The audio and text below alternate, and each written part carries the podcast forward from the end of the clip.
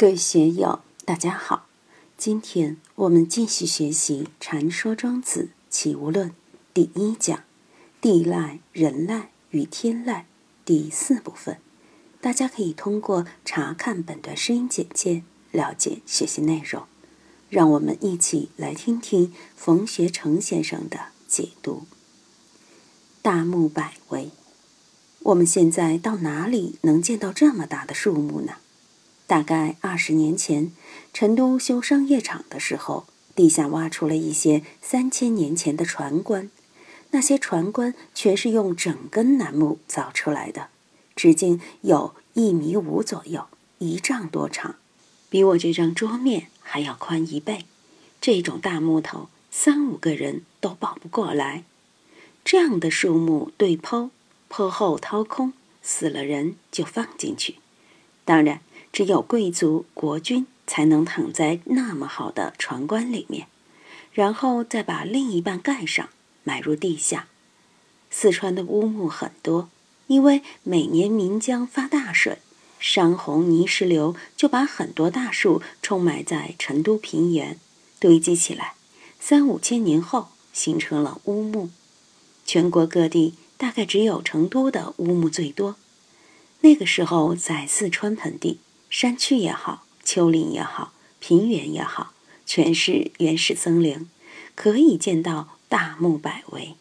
现在很少了。广州的古木也多，但我们到新会的小鸟天堂去看，尽管大树覆盖几十亩地，但没有一棵是百围大树。现在两三个人合围的树都不得了了，已经挂牌保护了。不仅仅是大目百围，关键是落实在窍穴上。大家一定要留意，大自然有大自然的窍穴，人有人的窍穴。我们留意过我们的窍穴没有？我们的窍穴，实际上佛经里处处都在讲，就是眼、耳、鼻、舌、身、意，对不对？讲了就讲了，听了就听了。有些念佛的心经念了若干年。却没有关注这些窍穴，不知道他们是交通的机关。我们说练功，功夫就在这个上。谁去关注自己的眼睛，谁去关注自己的鼻子、舌头，谁去关心自己的耳朵？为什么我反反复复的把《尚书洪范》里面的“冒言视听思”拿来讲？就是窍穴的功用，就是窍穴的秘法。有的朋友学密宗，密宗密在什么地方？窍穴也是个秘法，我们怎么去开关它？怎么去使用它？这里也暂且不表。四鼻，这个鼻到底是人的鼻子，还是大象的鼻子、狗的鼻子、狮子、老虎的鼻子、野猪的鼻子？我们且不管它。四口，像人的口，还是狮子的口、老鼠的口？也不管它，似耳似鸡，鸡是什么？房架中柱上方木。四圈，有的像猪圈、牛圈一样。四臼，有的像锥窝冲米的工具。四挖者，有的像大池塘、大坑。四污者，像小水池、小池塘。鸡者、笑者、赤者、息者、叫者、嚎者、摇者、嚼者。我们看，首先窍穴是各种各样的，当然就会发出种种不同的声音。我们体会过风吹的情境吗？急者，有的风非常湍急，如金沙江大渡河的激流；笑者，像射箭之声呼啸而出；斥者，像呵斥人，有如一声棒喝，短促而微；息者，像人们平静时的呼吸，一来一往的。叫着是吼叫之声，狮吼、虎啸、狼嚎、龙吟，狂暴的风声我们也听过，像箭一样呼啸的声音，估计我们也听见过。至少我们在电影里听见过子弹射出去的声音，呵斥的声音我们也经常听见，并且在使用。看见自己的小孩调皮，嘿，规矩点儿，一二三，这个声音。我们自己都会用。当老板的训斥员工，当领导的训斥下属的时候，经常会使用这样的呵斥声。呼吸的声音，我们听见过吗？修定的人，特别是要观呼吸的人，对自己的呼吸声就很熟悉了。睡觉的时候，我最怕与那些身体肥胖、上了年纪的人在一起，他们打起呼噜来，有如雷霆之声。当年我在云门寺，有位驾驶员，大家都不敢和他同室而居。他打呼噜就像波音七四七发动机，隔一两间屋子都听得见，使你无法入睡。也有呼吸声很美的，轻柔安详如婴儿般。自己的爱人睡着了，观赏他的呼吸也是一种享受。吸者有时很美，叫者多数是焦急或示威般的，嚎着哭嚎，大声痛哭，摇着。在山谷里大吼一声，或山上石头滚落下来的那个声音，还有就是山谷里河水流动的回荡之声，嚼着。早晨天刚亮的时候，窗外的雀鸟叽叽喳喳，各种各样的声音。这些声音的确是大自然的交响乐。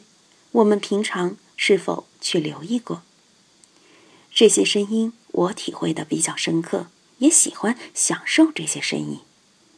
当年我在江油当知青的地方是丘陵，北面是龙门山，就是五幺二地震的重灾地带。生产队在离龙门山五六里的山脚下的一个平坝里，所谓的平坝也是在低矮的丘陵里面。那时森林已经砍光了，但没有什么污染，春夏秋冬四季，晴天雨天阴天。那个景象真是变幻无穷，经历了三年经济困难时期，那可是可怜大地鱼虾尽啊！天上飞的，地上跑的，包括老鼠都被吃光了，但还是有一些生物穿梭其间，所以仍然有各种各样的声音。村落四川叫林盘，四川的院落都栽有竹子，成片的竹林称为林盘。里面有三户、五户或者十户、八户，北方叫村叫屯，四川就叫林盘。